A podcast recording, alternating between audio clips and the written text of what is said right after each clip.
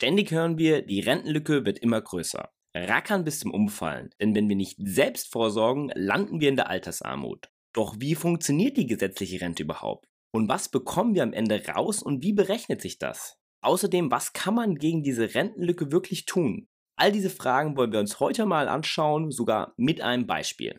Und damit recht herzlich willkommen zu einem neuen Video von Talabox. Mein Name ist Bastian. Ja, die steigende Inflation, die unser Geld entwertet, die Vollversteuerung der Rente ab 2040, hinterherhinkende Rentenanpassung oder der demografische Wandel unserer Gesellschaft. Es gibt viel zu jammern. Doch bevor wir uns gleich anschauen, wie viel oder wenig Rente wir bekommen, wollen wir erst einmal schauen, wie funktioniert die Altersvorsorge in Deutschland überhaupt. Die Altersvorsorge in Deutschland beruht im Wesentlichen auf drei Säulen. Die erste Säule ist die gesetzliche Rentenversicherung. Sie bildet die Basisversorgung und ist damit für viele der wichtigste Baustein in der Altersvorsorge. Die zweite Säule ist die betriebliche Altersvorsorge, also kapitalgedeckte Zusatzversorgung. Direktzusagen, Pensionskassen, Pensionsfonds also wer bei einem Unternehmen ist, kann hier noch eine zusätzliche Rente bekommen. Die dritte ist dann die private Altersvorsorge, also die übrige Zusatzversorgung durch Versicherungen, Immobilien, Bankprodukte wie ETFs, Riester oder sonstige Geldanlagen. Und im Prinzip ist das schon das System für die Altersvorsorge in Deutschland. Die gesetzliche Rentenversicherung Säule 1 bildet also den Grundstein. Die betriebliche und die private sichern und stützen das Rentensystem als zweite und dritte Säule. Also schauen wir uns mal genauer an, wie funktioniert die gesetzliche Rentenversicherung im Detail. Sozialversicherungspflichtige, also Arbeitnehmer oder Auszubildende, zahlen einen Teil ihres Einkommens in diese Rentenversicherung ein. Das machen sie aber nicht alleine, denn zu jeweils der Hälfte wird das Ganze vom Arbeitnehmer und Arbeitgeber bezahlt. Aber auch Selbstständige, vor allem Handwerker oder Hebammen, können Pflichtmitglieder in der Rentenversicherung sein. Zusätzlich gibt es die Möglichkeit, als Selbstständiger freiwillig Beiträge zu zahlen. Das Problem hier ist, diese müssen den kompletten Beitrag alleine tragen, also bekommen nicht die Hälfte vom Arbeitgeber. Also es gibt einmal die Pflichtmitglieder und dann die freiwilligen Mitglieder. Wie sieht das Ganze dann aus? Das Geld fließt dann also in die gesetzliche Rentenversicherung und aus dem heute eingezahlten Geld bekommen die jetzigen Rentner ihre Rente. Du selbst sparst also gar kein Geld an und kannst also nur darauf hoffen, dass später die junge Generation deine Rente zahlt. Das Verfahren hier heißt Umlageverfahren oder auch Generationsvertrag. Es ist kein Ansparsystem wie zum Beispiel ETF-Sparpläne oder die Riester-Rente. Wir leben im Prinzip von der Hand in den Mund. Das kann natürlich zukünftig zu einem sehr großen Problem führen. Heute kommen auf einen Rentner noch vier Arbeitnehmer. Zukünftig wird sich das Verhältnis verschieben auf ein Arbeitnehmer und zwei Rentner. Das Problem ist der demografische Wandel. Wir werden also immer älter. Da die gesetzliche Rentenversicherung aufgrund dieser negativen Auswirkungen langfristig das Ganze nicht mehr tragen kann, wird die betriebliche, aber auch die private Altersvorsorge immer wichtiger. Jeder von uns ist also persönlich selbstverantwortlich für sein Alter vorzusorgen, um nicht in Altersarmut leben zu müssen. Wenn wir den ersten Schrecken verdaut haben, ab wann können wir denn tatsächlich in Rente gehen oder darauf hoffen? Hier gibt es leider keine gute Nachrichten für uns. Je jünger du bist, desto länger musst du arbeiten. Schauen wir uns das Ganze doch mal im Detail an. Wer 1946 geboren ist oder davor, kann schon mit 65 in Rente gehen. Dann wird stufenweise das Ganze erhöht. Bis 1958 wären das mit 66 Jahren, dazwischen befinden sich immer noch Unterstufen mit jeweiligen Monatsabstufungen. Und ab 1964 kann man dann erst ab 67 in Rente gehen. Natürlich kannst du auch früher in Rente gehen, aber dann bekommst du natürlich Abzüge, die sich auf deine Rente auswirken, die ja eh nicht so üppig ausfällt. Auf der anderen Seite gibt es natürlich auch die Möglichkeit, länger zu arbeiten, wenn das denn überhaupt möglich ist. Es gibt jedoch Ausnahmen, wann man früher in Rente gehen kann. Das ist einmal die persönliche Situation, zum Beispiel Absicherung von Angehörigen, aber auch die berufliche Situation, wenn man wirklich nicht mehr kann oder nur noch sehr, sehr wenig. Aber auch die gesundheitliche Situation, also Menschen mit einer Behinderung, können frühzeitig in Rente gehen. Also nun mal Butter bei die Fische. Wie viel Rente bekommt man denn jetzt überhaupt? Und woran bemisst sich das Ganze? Ja, für das Ganze gibt es eine sehr schöne Formel. Ich sehe jetzt schon die Leute wieder über den Kopf zusammenschlagen. Doch lass uns mal sehen, wie diese funktioniert. Wir gehen jetzt nicht ins Detail, aber wir wollen erstmal die Basis verstehen. Also das erste sind die Entgeltpunkte. Punkte, die du bekommst, also dein Gehalt im Verhältnis zum durchschnittlichen Jahreslohn. Schauen wir uns ein Beispiel an. Das wäre zum Beispiel, du verdienst 46.000 ungefähr und aktuell ist dieser Durchschnittswert des Staates bei 37.000 Euro. Damit würdest du ungefähr 1,25 Punkte bekommen. Diese Punkte sind nach oben hin begrenzt, nämlich auf das Doppelte des Durchschnittsgehalts. Das wären maximal zwei Punkte. Es kann natürlich auch sein, dass du darunter verdienst, dann bekommst du weniger Rentenpunkte. Und diese Punkte werden Jahr für Jahr, in dem du arbeitest, angerechnet. Aber du bekommst auch Punkte, wenn du zum Beispiel als Mutter oder Vater in der Kinderzeit bist. Für Pflege für Angehörige bekommst du Punkte. Menschen mit einer Behinderung bekommen natürlich auch Punkte.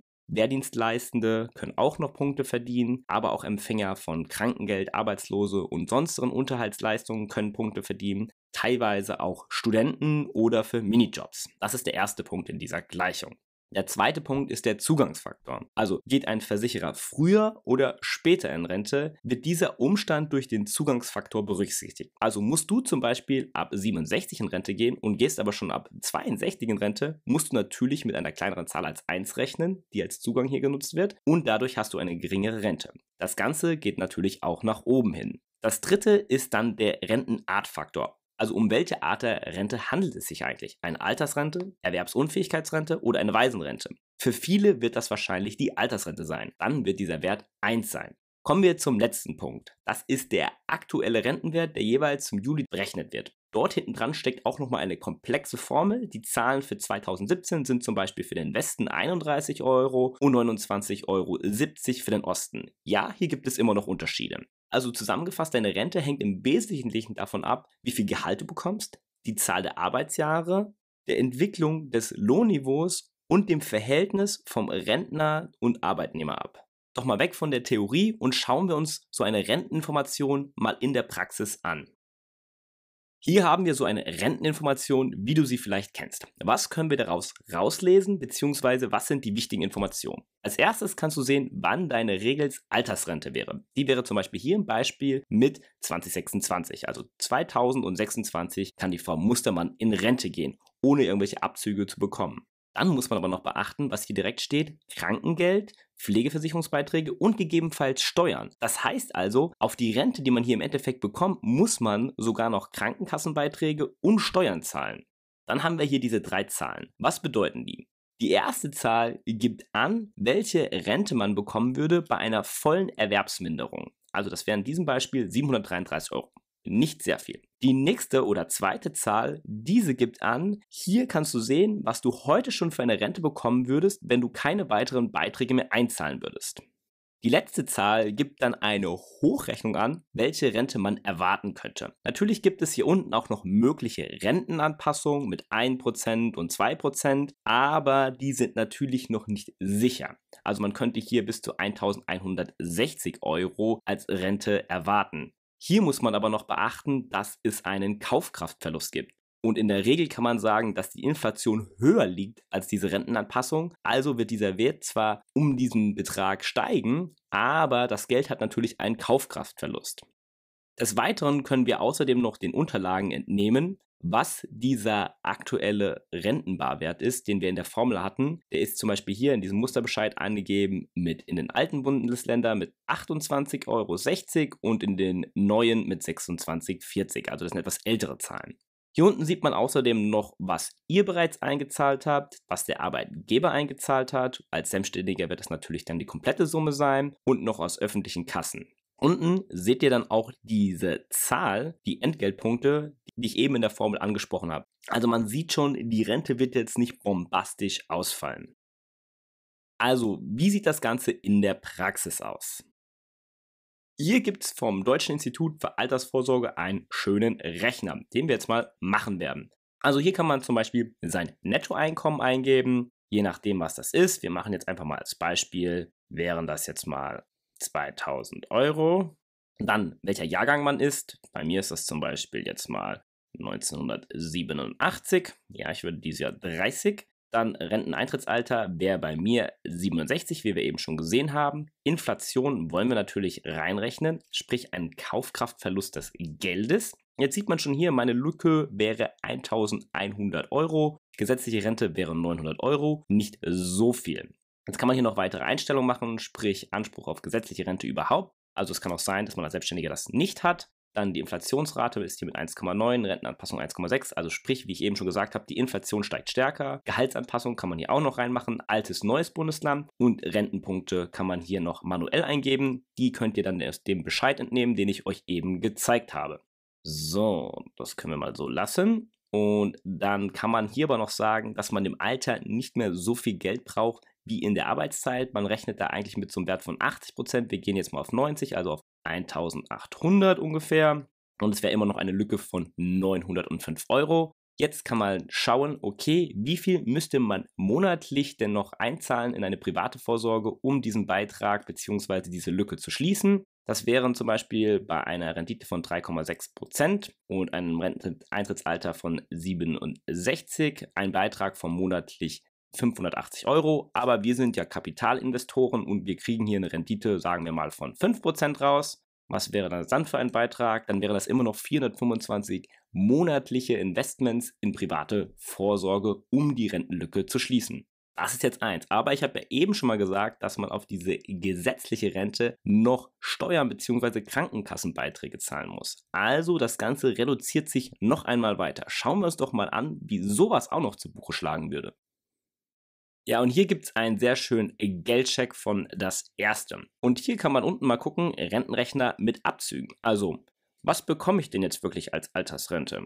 In dem Beispiel waren es jetzt 900 Euro, aber ich gebe jetzt mal einfach 1200 Euro ein als Beispiel.